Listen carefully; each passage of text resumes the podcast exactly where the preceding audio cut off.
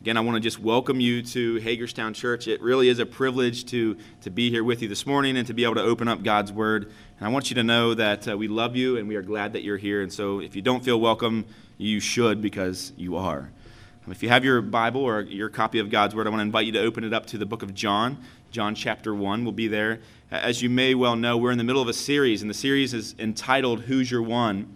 We're asking this question Who is your one? There's somebody in your life that, that God is calling you, and He's specifically even placed you in proximity to, and for the purpose of sharing this gospel message. We've looked at this idea of what the gospel is it's good news. There's bad news right now.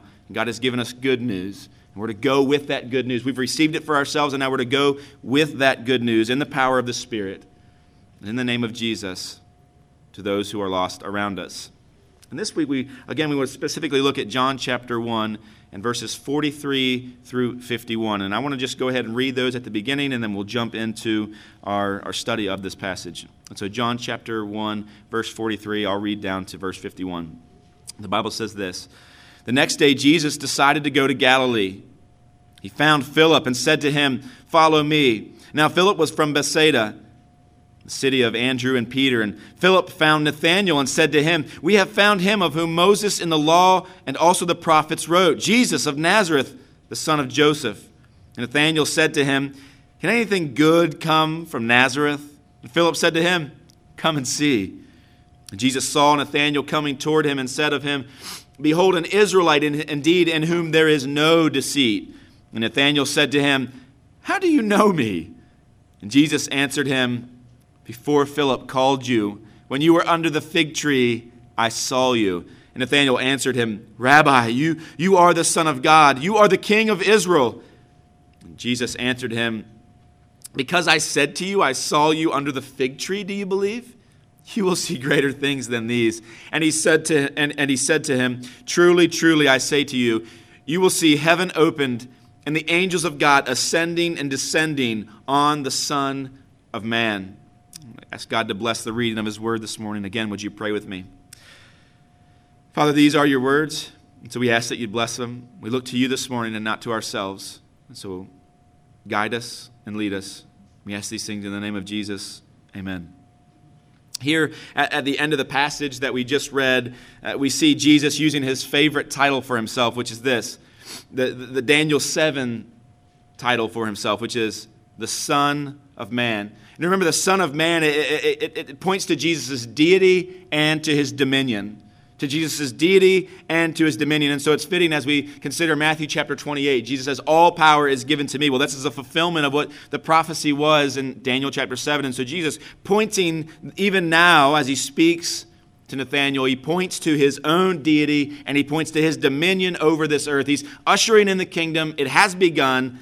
And here, Dan, uh, Nathanael and Philip have been invited in. And the message is, again, for you this morning that you have also been invited in. Would you respond to that this morning? The Son of Man, what does he say about himself? Many times, when Jesus speaks about uh, this, this, his title and uh, his identity as the Son of Man, he offers interesting and, and groundbreaking pieces of information. Specifically, and my favorite is Luke chapter 19, verse 10. This has really colored and shaded this idea, this series of who's your one. And it's this statement that Jesus makes the Son of Man came to seek and to save the lost. So if you highlight, if you write in your Bible, I'd invite you to turn to, to Luke. Just flip over quickly. We won't stay there long. I won't, I'm not even going to reference it much more. But Luke 19 and verse 10, the Son of Man, highlight it, underline it, whatever you do. Uh, don't bend the page. That's terrible. I'm just kidding. You, you're welcome to do that as well. But mark it in there. The Son of Man came to seek and to save the lost. This is what Jesus is doing. Jesus came to seek and he came to save the lost. He came to fulfill that mission statement. That's his mission statement, and he came to fulfill it. And time after time, we, we read of Jesus seeking and saving the lost. And when he does, he focuses on typically one person or one group at a time, and he shares the good news with them, and he calls them to repent. Jesus calls his disciples to follow him, literally. We talked about this a few weeks ago. He says, Follow me, literally, and I will make you fishers of men. Do as I do. Go where I go. Say as I say. Seek and save the lost, just as you've seen me do. In fact, Jesus' last words, as we read a moment ago, right before the ascension, he offers the Great Commission, or he instead he installs the Great Commission. And he says to them, Seek, in essence, seek and save the lost. Find and rescue the hurting. As in Jude, rescue them and save them from the fire and stamp out any fire that's on their clothing. Rescue them, he's saying. When we look at passages like that and we think of the vivid imagery of literally saving somebody from, li- from death to life. When we think about being a part of that, it, I don't know, but if you're like me, it, it really gets your blood pumping. You get excited. You want to be a part of something like that. We get pumped up for evangelism, for sharing the good news and the gospel message. And we rally here in this room, but then when we are sent out, as we are every Sunday, if you're like me, again, it fizzles. And that excitement, it begins to wane. Because we see the task at hand, and we know the big picture, and yet we get lost in the weeds. What do we do? What, what do we do first? What do we do next? How do we see this great commission fulfilled? We're to, we're to evangelize. We're to go into all the world and preach the gospel. And yet we know we're not the first to come in line, and that we're just joining the fight as we have received this message and now we go. And yet we look out across the vast ocean that is our community and we stumble under the load. How are we to accomplish this task? How are we to do it? How will Hagerstown be evangelized? How will Maryland? How will the U.S.? How will Asia? How will Africa? How will Europe? How will South America? How, how will they be evangelized? What steps do we take next? I think there's a key in this passage this morning, and it's not a, it's not a subtle one. It's an obvious model as Christians, as disciples, as followers of Jesus. It's incumbent upon us that we look and see Jesus' method, and then we follow it. So there's a, there's a message here this morning. If I were to distill the main point down for you this morning, if you were to write anything down, I think this would be a good thing to write. It's this The Great Commission involves an intentional sharing of essential information followed by a clear invitation. The Great Commission involves an intentional sharing of essential information followed by a clear invitation. So, as we re- reflect on that statement there and this text this morning, I want to ask you three questions. This is, a, if you will, the, the framework or the outline, the flow of our time together this morning. It's this. First one Who's your one? Three questions. First, who's your one? Who's your one? Who has God sovereignly determined that you are to share the gospel with next? Who are you to find? We read a moment ago. Jesus decided to go find Philip, and he found him. And then, after, immediately after Philip is found, he takes the message of what he, of his own personal story and his testimony, and he goes and he seeks out Nathanael and he finds him and he shares with him. For Philip, immediately his one was Nathanael. So, who's your one? The next question we'll ask, you, or I'll ask you this morning, is this What's your story? What's your story? As you think of your one and your, who it is that God has called you to go and to share with, what will you share with them? I'll ask this question What will you actually share with them? Maybe you're like me and you get a task and you get something on your mind and you think, okay, I'm, we need to go find this person. We need to go do this thing. We need to get to this place. Maybe that's it.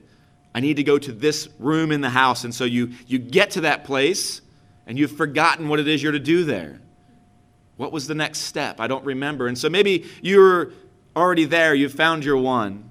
That was easy. First day, you found that card. And if you haven't done that yet, I would encourage you to do that. But there's a, there's a card in the seat back in front of you. They're also at the giving boxes.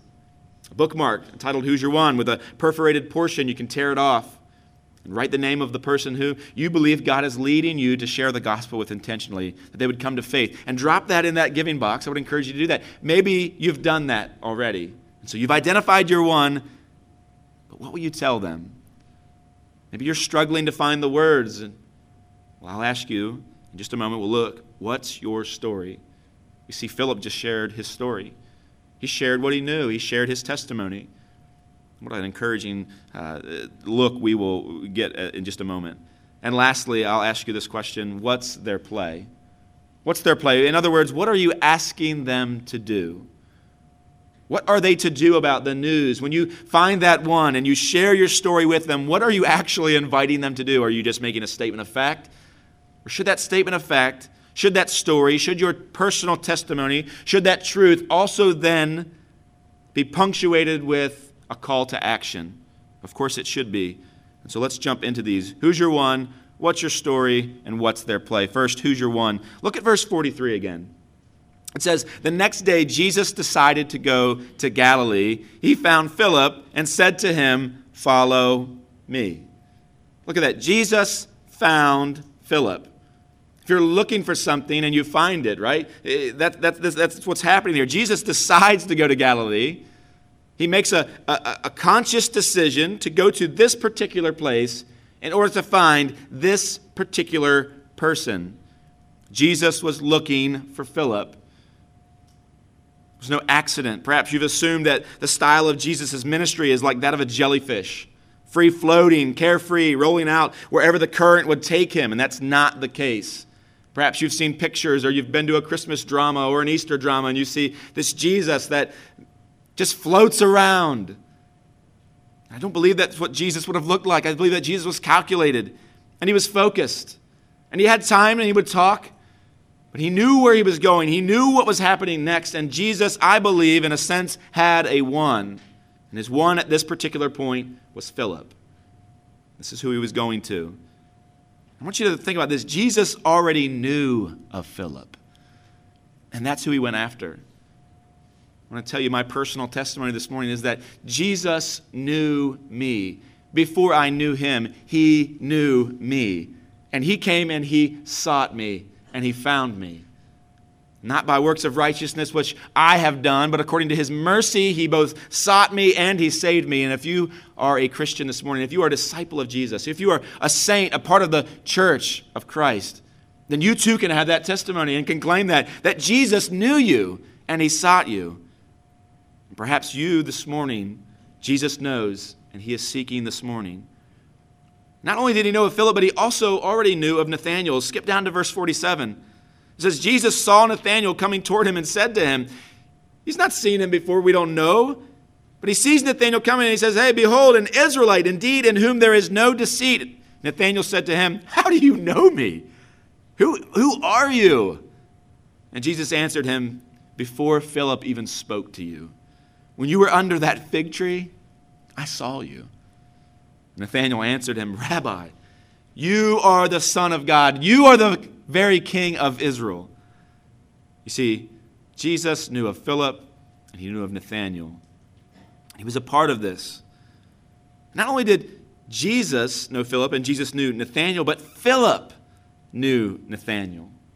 Philip knew who Nathanael was, and he went and was looking for Nathanael. He was looking for him. He, he went out after him, just as Jesus had done for him. And I want you to catch this. Philip was a disciple. Some people might say, well, at that point, when Jesus first called Philip, he, was, he became a Christian. And while that may be true, I think it's more accurate, it's more compelling and more vivid if we say that Jesus called Philip and Philip became a disciple. He was a follower. He did as Jesus did, he spoke as Jesus spoke, he went where Jesus went. And immediately, what does Philip do? He goes and finds Nathanael, just as his master did. He was a true follower. He was modeling what he had seen of his master. May that be a testimony for you this morning. That we would also consider if we call ourselves followers, if we call ourselves disciples, and maybe even Christians, that we too would mimic our master. And that as we have been found, that we would go and find we would go and find. I'm convinced that this issue of finding the next one is one of the biggest hangups for disciples today. Jesus came to seek and to save the lost. And oftentimes the lost can be one thing, it can be a, several things. If you're like me, you lose things every day. You're looking for them, and there's a lot. Where would you begin? Right? That's the issue. Lost is a big group. What did Jesus come to save and, and uh, seek and save? The lost, and it's this large group. But what did Jesus do? Well, he modeled for us. He started with one. and then another one, and then another one, and then another occasion where he spoke to several people, and then another one, and then another group. This is what Jesus did, and this is what he's called us to do as well. If you think about the, the, the parable of the lost sheep, the shepherd, what does he do? Well, he, he leaves the safe 99, and what does he do? He goes after the one. You see, the individual, the one, is important to Jesus. The lost sheep, Jesus recognizes, and what does he do? He goes after him. Even Jesus, God in the flesh, only spoke in one place to one person or one group of people at a time. Think about that. Think about that. You become overwhelmed with this message, with this burden that we bear to, to share the good news of Jesus Christ with everybody. And we think about it, well, Jesus still could have, in his sovereignty and in his omniscience and om- omnipresence, what could he have done? He could have spoken the gospel and called everybody and done that work all at once, simultaneously, and yet he didn't do that. In the flesh, he modeled for us what true evangelism is, which is to find a one and to call them to Jesus. And so he modeled that for us. Speaking to one person, one group of people, one place at a time. It doesn't seem so difficult when we look at it in those terms. Another passage I think about when I consider this topic is in Luke chapter 19. I already referenced this a little bit just a, a moment ago. I want to give you the background, the context to it. This is the story of Zacchaeus. You probably have uh, heard this story in, in a children's church, maybe when you were a child. It's a wonderful story, but it, it, it's, it's more valuable than just to be uh, read as a child. We, let's read it all of our lives. Is, there's some beautiful things taking place in here. But we've got this short man. His name is Zacchaeus. He's a, he's a tax collector, and by many, he is a very corrupt individual. As a matter of fact, even by Zacchaeus' own uh, self evaluation, he is a corrupt man. He's a broken man. And when he hears about Jesus coming into town there in Luke chapter 19, he, he decides for himself that he will see this man and he will see what's taking place. What's all the hubbub or uh, hubbub about? What's he's going to go find out? so he seeks out Jesus and he finds that he's, he's coming down this pathway and he sees a tree. And because he's a shorter man, he climbs up into this tree and he looks out towards Jesus. And as Jesus passes by, what does Jesus say? He stops. Most of us don't walk around looking up into trees. Yet Jesus, knowing Zacchaeus, coming down that path, I believe, to meet this particular man, this individual, it was his time to spend time with Jesus. Jesus stops, he looks up, and he says, Zacchaeus, hurry and come down. Verse 5. Hurry and come down, for I must stay at your house today. What, what, an, what, a, what, a, what an interesting folk, an individual. Just to invite yourself over. Let's be like Jesus invite ourselves over to each other's homes. So he hurried and came down, Zacchaeus did, and he received him joyfully. And when he saw it, or when they saw it rather, the crowd around in verse 7, they all grumbled. Verse 8, but Zacchaeus stood and said to the Lord, Behold, Lord, because of the testimony that you've given to me, because of your, your presence, I'm a sinner. Because your demonstration and your gospel shared to me, I, I'm a changed man. And he says, my goods I give to the poor, and if I've defrauded anyone of anything, I restore it fourfold. And Jesus said to him, Today salvation has come to this house. Since he also is a son of Abraham, he says in verse 10, For the Son of Man came to seek and to save the lost. What a picture here. That Jesus, recognizing, knowing, seeking after Zacchaeus, calls him down, invites himself to his very home, and shares this message, this good news with him. And salvation comes to Zacchaeus' home. You see, where do, you, where do I begin? How do I get started? There's so many on my street. There's so many in my family. There's so many in my place of business. What do I do? Even the journey of a thousand miles, what does it begin with? A single step. Maybe those steps are icy, and so be careful. But it does, it begins with a single step. We must take that step. Maybe your issue is not necessarily finding your one, but maybe it's a paralysis of analysis. You become literally crippled by the fact that you have so many questions, so many unanswered questions. You don't know where to begin. Find comfort in this that our time and our place is, is determined by God. Our very time and place of dwelling is determined by God, and He has also called us, each of us, to be His witnesses. And so recognize this morning that it starts with one. This evangelism work in your life, it starts with one. And so, as your pastor, I call you to this enough with the abstract and the lofty. Let's stop with the conceptual, intellectual excuses. Let's stop talking about evangelism and the gospel, and let's go and tell the gospel. Let's go and share the good news. We, we've tarried long enough at the water cooler, as it were. It's time to take definite steps towards evangelism. Jesus had a focused, deliberate plan. He had a one. He decided to go to Galilee and to find Philip. He decided who his one was, and if you will as well, he will work in and through you. And so, have you identified your one? That's the first step. If we're followers of Jesus, if we're true disciples of Jesus, we'll operate like him and we'll identify who it is that God has called us to share the gospel with. Quickly, before we move on to the second question, I want to just uh, offer some other excuses that were uh, compiled by another pastor. And he, he, offered this to his congregation, and I think it was helpful. And so I'm going to share them with you just quickly by way of, uh, of passing here. So the first one was this there's, there's a total of nine, I believe. And so the first one is spiritual lethargy.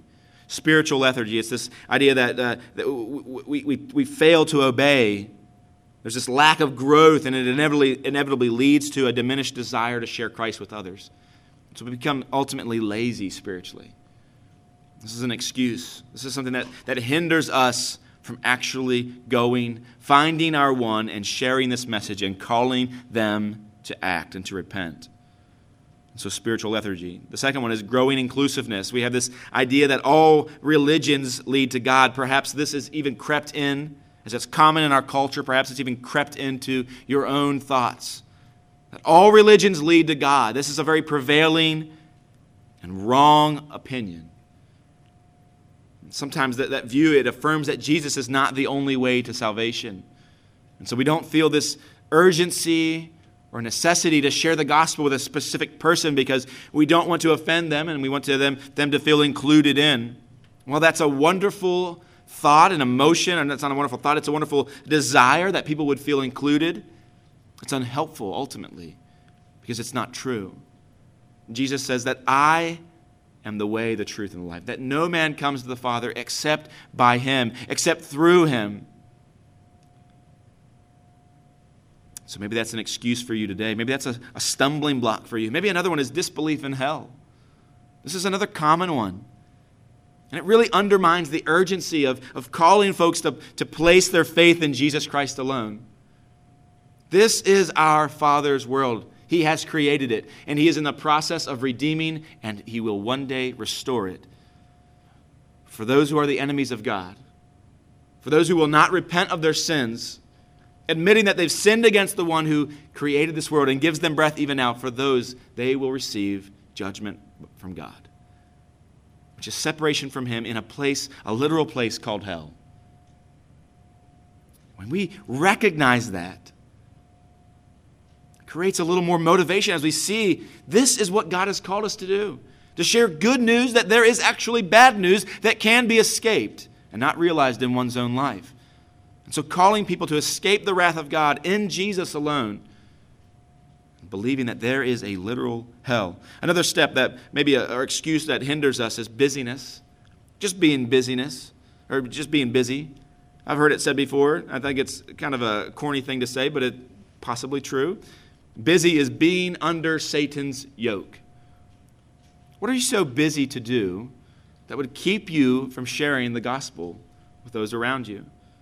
If you notice that Jesus let nothing else get in his way, that was the very thing that he had called them to do. Just last week, we read that as Jesus sends out his disciples, he sends out the 70 that they're not to stop, they're not to talk to anybody on the way, they're not to chill, they're not to take a vacation. Now, that's not normative in every single situation. But Jesus is demonstrating to them hey, there's an urgency to the message that I'm calling you to share. And you need to be busy about that, and nothing else should crowd that out. Having your priorities in order that God has called us to be disciples, that He has called us to evangelize the lost. Another one, moving quickly, is fear of rejection.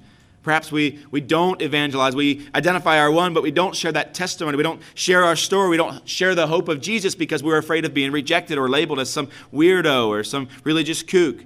Maybe it's another, uh, maybe it's a desire to be seen as a tolerant person, similar to being inclusive. Maybe it's this uh, fear of, of, of um, of, uh, just uh, of being, again, being inclusive or not being intent on reaching the lost. These are all symptoms of that. So perhaps one of your issues is a lack of accountability. Perhaps it's just a failure to, to, to, act and to invite. You've, you've, you've, invite, you've, you've shared the message with somebody, but you just have failed to invite them. All of these excuses or, or stumbling blocks keep us from evangelizing the lost. We have to step over them and step past them as, as disciples of Christ, as true followers of Jesus. So, what does Philip do? What does he do? He shares his story. He has been found, he identifies his one, and now he finds that one and he shares his story. Look at verse 45.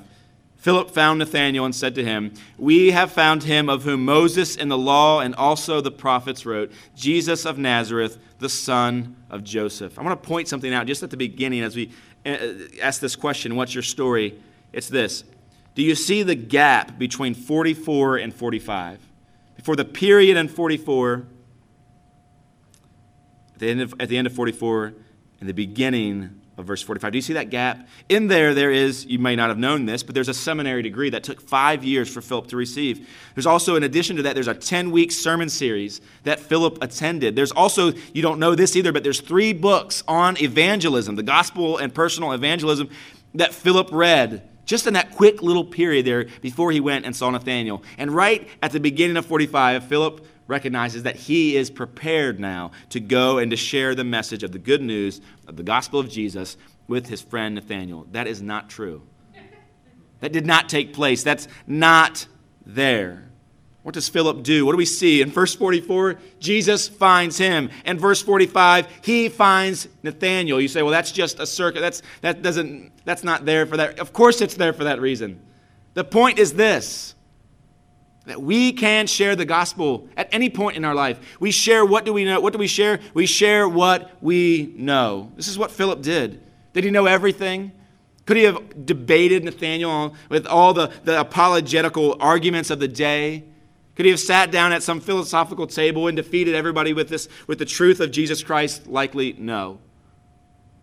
And yet, what does he do? He just shares what he knows. He shares his testimony. He shares his story. And so I would ask you the question this morning what's your story? What's your story?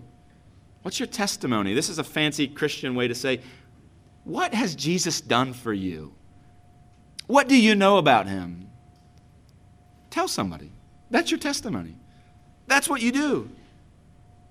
It's not uh, difficult for us to think about Philip's situation. We recognize that Philip, he says, We have found him of whom Moses and the law and the prophets wrote. He says, Philip says, We have found him. In other words, he has found us, but we have been looking for him. Him, who's him? It's obvious. Him is the Messiah. Philip saying, We have found the Messiah. We, we know the Jews have always been looking for the Messiah. For decades, for centuries, for millennia, they have searched and searched, both the scriptures and the streets, for the Messiah. They're looking, they're longing. Even now, today, many Jews still are looking for the Messiah. Though he has come, and though he will come again, they still look for another. So the Jews, they're looking, they're longing and you might say, well, they're the only ones.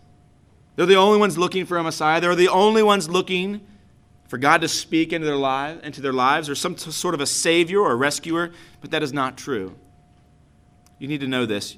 You already do know this that there's not a soul in this world that is not looking for something more. There is not a soul in this world that is not looking for something more. Each of us, no matter how sweet the cup of life that we have drank or how bitter, None of us are left satisfied. Each of us, on our best day and on our worst day, are still left unsatisfied. This is a biblical truth. We're never satisfied. You may argue back that the scriptures tell us that, that no man seeks after God. And, and in a way, yes, you're right, that's true. But then I would argue back that, that the unsatisfied longings in the heart are even God's grace to man as he gently whispers and invites them to, as Philip said to Nathanael, come and see.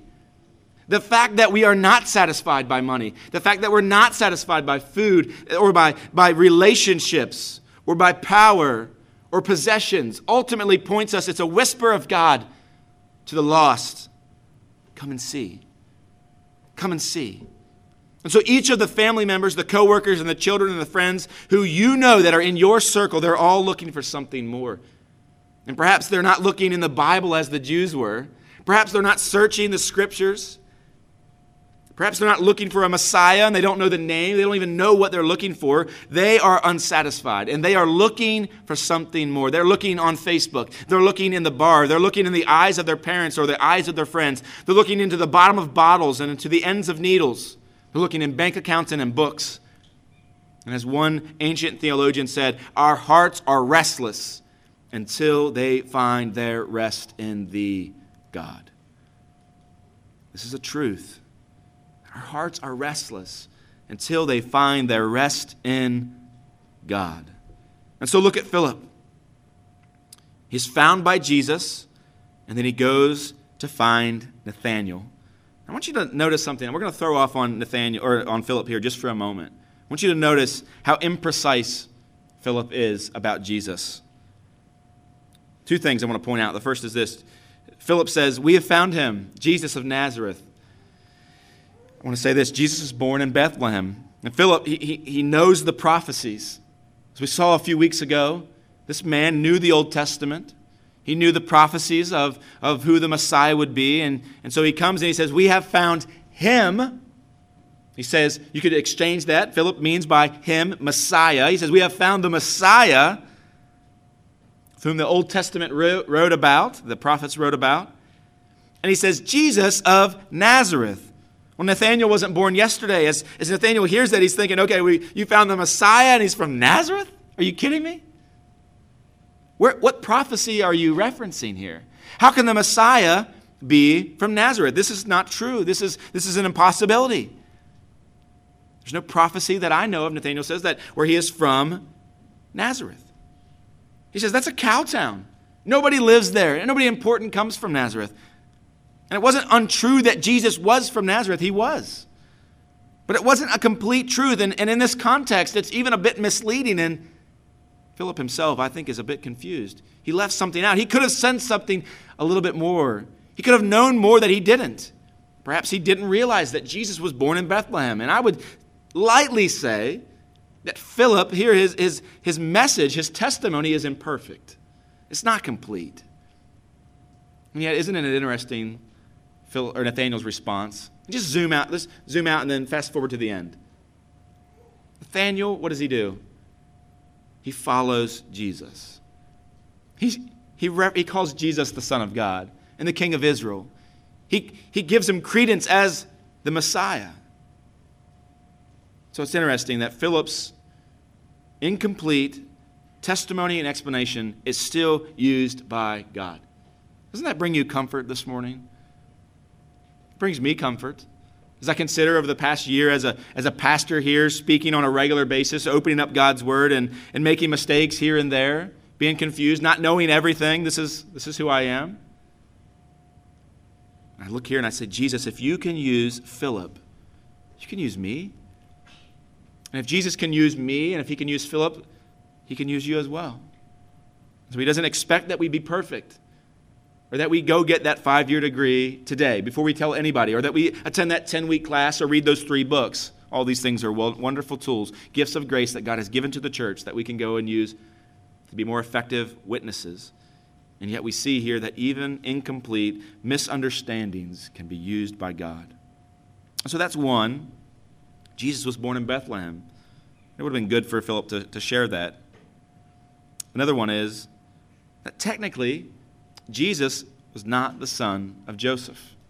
Jesus is not the son of Joseph. And yet Philip says, Jesus of Nazareth, the son of Joseph, he's the Messiah. Again, Nathaniel, he's not an idiot. He wasn't born yesterday. He's well aware of the prophecies, thinks back through and says, How can this even be?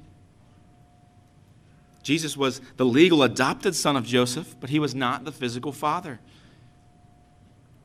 So, one thing that we can notice here is that both Philip and Nathaniel were students of the Word of God, and they were searching the Scriptures. Unsatisfied, this longing in their hearts, they draws them by the, by the Spirit of God to the Scriptures. And they spend time searching and poring over them. And so while neither one of them were perfect in their understanding, both were seeking the Lord as the, as the Lord drew them to himself. Philip shares his, what he knows with Nathanael. And perfect as it is, it is used by God. And so, take heart that Jesus is not afraid that his followers are going to mess things up. When he gives the Great Commission, when he speaks emphatically and says that the gates of hell will not prevail against our message or us, he's not saying, unless you guys drop the ball, unless you make this one mistake. He's saying it will happen. The people of God will be victorious as the armies of God and the truth of God marches on. Another thing that's encouraging here is that Jesus, after he calls Philip, and Philip runs and goes and finds Nathanael, that Jesus was modeling for, for, for, for Philip what true discipleship looked like, what evangelism looked like. And so, what does he do? He says, I'm going to do something, and I want you to see how I do this. And then next, what we're going to do is you're going to do it, and I'm going to watch you, and then you're going to go teach somebody else. And this is what we see Philip doing. Philip wasn't perfect, and yet the Lord was with him. I think about a story of, or an illustration of a child watching their father do something that may be difficult. Maybe it's cutting up an, an apple with a knife. And they take the knife out and they watch their, their mother or their father take that knife and they take that apple and they rinse it off first and they prepare the knife to make the first cut and they draw their fingers back and they make that first slice and then they turn that apple and however you cut the apple, the, that parent, he does it and the child just watches on. And then they ask, Hey, dad, mom, could I cut the apple the next time? The dad, the mom, the parent looks and says, Yes, of course, let's, let's do this. So they begin to teach and demonstrate. Now, I want you to hold the knife. I want you to do this. You've seen me do it. Now, let me watch you do this. This is discipleship. And this is what Jesus did. But even then, Jesus is not letting Philip run around with knives all by himself. What does he do? He is with us even in the Great Commission, what does Jesus say? I am with you always, even to the end of the age. This is a, this is a confidence for us. That as we go out, as we share this gospel message, that we are not alone, that we are not by ourselves, left to our own devices, but that the very Spirit of God, the presence of Jesus Christ, is with his children as we go and share.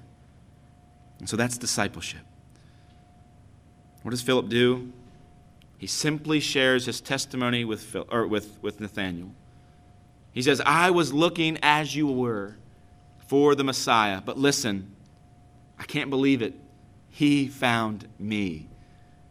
And he shares just what he knows. I love John chapter 9, verse 25. Jesus has healed a man that was born blind. And actually, in verse 24, this is what it says. John chapter 9, verse 24. For, for the second time, they called the man who had been born blind, and they said to him, Give glory to God. We know that this man is a sinner. And the blind man, the man who was blind, answers, Whether he is a sinner, I do not know. But one thing I know though I was blind, now I see. He says, I don't know everything about Jesus. I don't know everything about this man. But I will tell you the truth. I know this. I was blind and now I see. This is, this is Philip's message to Nathanael. I was blind, and now I see.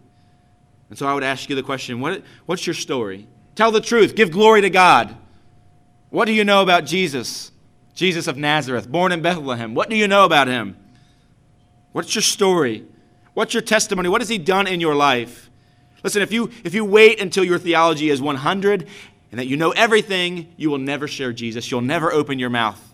Just tell folks what you know. Tell folks what He's done in your own life. It can be difficult to trust advertisements and commercials because we, we're well aware that many people are for sale. It's just the way it is, right? You know, you got a product that you want to sell, whether it's a good product or a bad product, what do you want to do? Well, you want to find somebody who the pub, whom the public trusts. You find and identify that person, and then you say, I have this product, and I'd really like for you to just try it. And then once you try it, you're going to love it. And then for free, will you come and let me put your picture all over the world and the internet and the interwebs? And will, will you let me do that for free? Right? Michael Jordan and all the rest are like, Of course, that's, that sounds good. This is a wonderful product. No, everybody that advertises, they're, they're for sale. And so even though we know this, it, it really doesn't let us be, cause us to become even more untrusting. We know that this person, that Grant Hill who drinks Sprite and now he can dunk because he drank Sprite, even we know that that's not true. And yet, what do we do? Well, we find ourselves referencing that 1996 commercial. We go buy a case of Sprite, we head down to the basketball court, and we try to dunk like our hero, right? Because we hear this personal testimony. And a personal testimony is powerful, it moves us. When somebody looks into their, our eyes and they say, I don't know what happened. I just, other than this, I just started using this specialist, or I just started taking these supplements, or I just started wearing these shoes. This is all that Philip is doing. He's not for sale. He has no motivation aside from the fact that he knows this. He was blind and now he can see. And he was looking, and now he has been found. He's just sharing his story. I was doing this, and this happened to me. And so, again, I ask the question what's your story? What's your story? Another interesting point. Philip says, Of whom Moses and the prophets wrote. Well, how did they know what to be looking for? How did they know to, who to be looking for? They heard the whispers of God the pages of Scripture. In Genesis chapter 3, verse 15, they were told that the Messiah would be a head crusher, and so they begin to look for a head crusher. In Deuteronomy chapter 18, they're told that this man would be better than Moses, but like him. In Psalm 16, they're told that he would be God's holy one. In Jeremiah 31, they were told that he would arbitrate a new covenant. In Isaiah chapter 7, that he would be born of a virgin. In Isaiah 52 and 53, that he would be the silent, suffering servant. And in Daniel chapter 7, that he would be the reigning Son of Man, God Himself, ushering in the kingdom. So they, and many more, they see these prophecies, and they read and they study and they plan and they look. And this is how they knew. They were looking. This is interesting. This is good for us. May we be like Philip and Nathanael, that we would know the testimonies, the scriptures, the prophets of old, and that, that would even guide us. And so, as we think about our own testimony, it's, it's helpful for us to read, to study, to prepare. But ultimately, all of these things are worthless if we do not share. We have to be focused and intentional with our testimony. What, what do we know of Jesus? Share what we know. I don't know everything. Share what you know. As we move on to the last question, I want to just offer this exercise for you this morning. You say it's so Pastor Josh, it's been easy for me to identify the one. Maybe it hasn't been easy for you, but you've gotten to that place now. I've got that. Check step one. I've, I found my one. This is who the Lord wants me to share this good news with. But then you say, I don't know what to share. What do I tell them? Do I tell them of Genesis 3:15? Do I try to open up Daniel chapter 7 from that sermon 2 weeks ago and we look at that? What, where do I start? Where do I go? I think it's helpful that you think of your own personal testimony. As it comes to you, as you know what, what the Lord has done in your life, and th- write it out. This is a wonderful exercise. You might say, well, th- I don't know if I can do it. I really would encourage you, if you've never done it, to write your own personal testimony out. And it'll do two things for you. One, it will give you clarity when you share that message with others. This is just practical, nuts and bolts. How do we evangelize? How do we share? Well, we we have to have clarity on what we're even going to be sharing. And so, what will you share? Write it out. And here's another wonderful benefit of, of writing out your, your, your, testimony it gives you assurance that you are actually following Jesus instead of, of assuming that you are a believer. Instead of assuming that you're a Christian because by some sort of proxy and some pixie dust fell on you from your parents or from the, the guy who lived next door, you know, you just assume that you're a Christian. If you would actually write down your testimony and then compare it with Scripture, is this even biblical? I don't say this to, to poke fun, but with a broken heart. How many times have I heard the testimony of a would be Christian And it lacked any biblical foundation. Many times. Sadly. Some story of conversion, quote unquote, that lacked any biblical definition of conversion. No repentance, no faith in Jesus, only reform morally, only change of location, only change of a few of their habits, no following, no lordship. And so we know as we write out that testimony, then we compare it with Scripture, this is not true, or this is true. And so it gives us clarity when we write our own testimony, when we actually think through what we will share with others. It brings it fresh on our minds. Also, it helps us to know that we are even, as the scriptures say, in the faith. We really are believing what the scriptures say is the gospel. And so finally, as we share our story, as we tell people what it is that the Lord has done in our lives, what we have done as a result of hearing the scriptures, we must also give a clear invitation. And so the last question what's their play? What's their play? What are they to do about it? Lots of times when you hear information, it's helpful if you ask this question So what? Not in a pompous way, in an obnoxious way, but if we hear a, an important piece of information, we ask the question So what? What does this mean now? The fact that life begins at conception. What do we, what do, we do with this information now? Well, truth calls us to action. So we ask the question, so what? When we share the truth of our testimony personally, we say, This is what the Lord has done for us. I was destined for hell. I, I hated the Lord, and I was loving my sin and myself, and yet Jesus found me. He opened my eyes. He showed me that my sinfulness was bringing damnation upon myself and that if I did not repent of my sins and place my faith in Jesus, that I would spend eternity separated from my Maker in a place called hell. This is what Philip did. He shared, in a sense, he just shared what he knew. He shared his personal testimony. Nathaniel offers his rebuttal, right? Because you know what? Nathaniel or Philip's uh, testimony wasn't airtight, it wasn't perfect, but in the end, what does Philip say to him? He says, Can anything good come out of Nazareth? Philip could have jumped into the weeds there. He could have jumped into the, to the mud pit and had this wrestling match. He didn't even have all the facts himself. He could have done that, but what does he do instead? He offers an invitation. What does he say? Come and see. Come and see. Come and see for yourself. You see, evangelism, listen, is, it's more than a statement of fact, it's an invitation to act, it's an invitation to come and see. Evangelism is more than a statement of fact, it's an invitation to act. It's an invitation to believe. It's an invitation to taste and see. As Psalm 34 says in verse 8 Oh, taste and see that the Lord is good. Blessed is the man who takes refuge in him. Taste and see that the Lord is good. Philip offers to Nathanael, Come and see. Come and see for yourself. I don't have all the answers. I don't know everything, but here's what I do know I was blind, and now I see. And I know that this man, Philip says, is the Messiah. He's the one we've been seeking for. And now he has sought us and found us. Come and see. Oftentimes, it, our evangelism efforts may look like this. Here's a disciple of Jesus. Hey, Jesus is the Messiah. Some dude. Oh, yeah?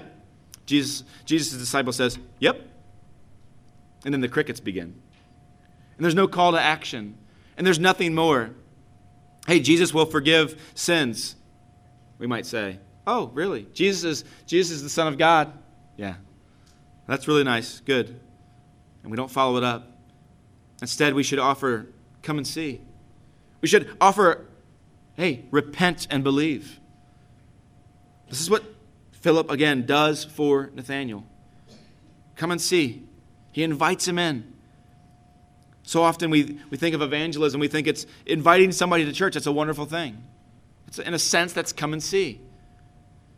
But it's so much more than that. Even to the point we might say, well, sometimes evangelism is just living a light, letting my light shine so that people around me will see, and then they'll be like, oh, hey, he, he seems different. I'm going to trust in Jesus and repent of my sins because of that. Well, this is possible, but unlikely.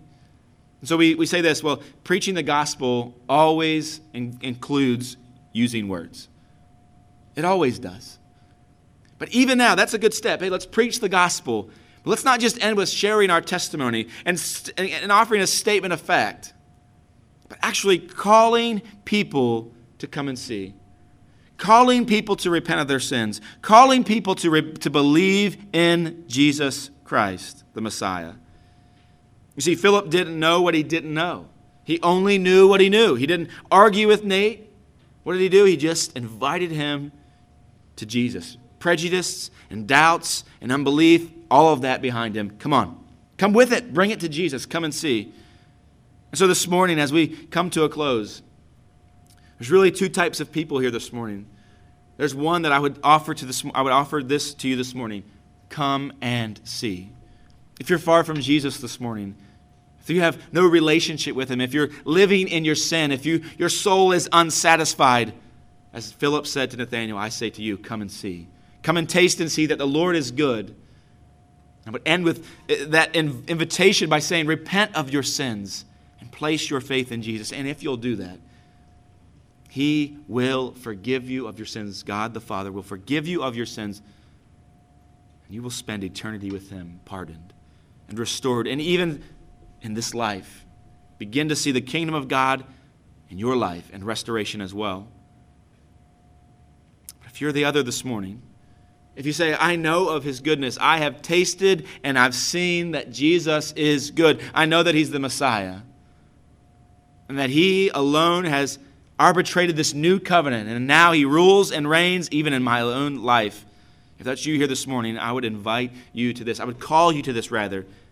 Invite others to come and see. Invite others to come and see. Listen to this final statement. The Great Commission involves an intentional sharing of essential information followed by a clear invitation.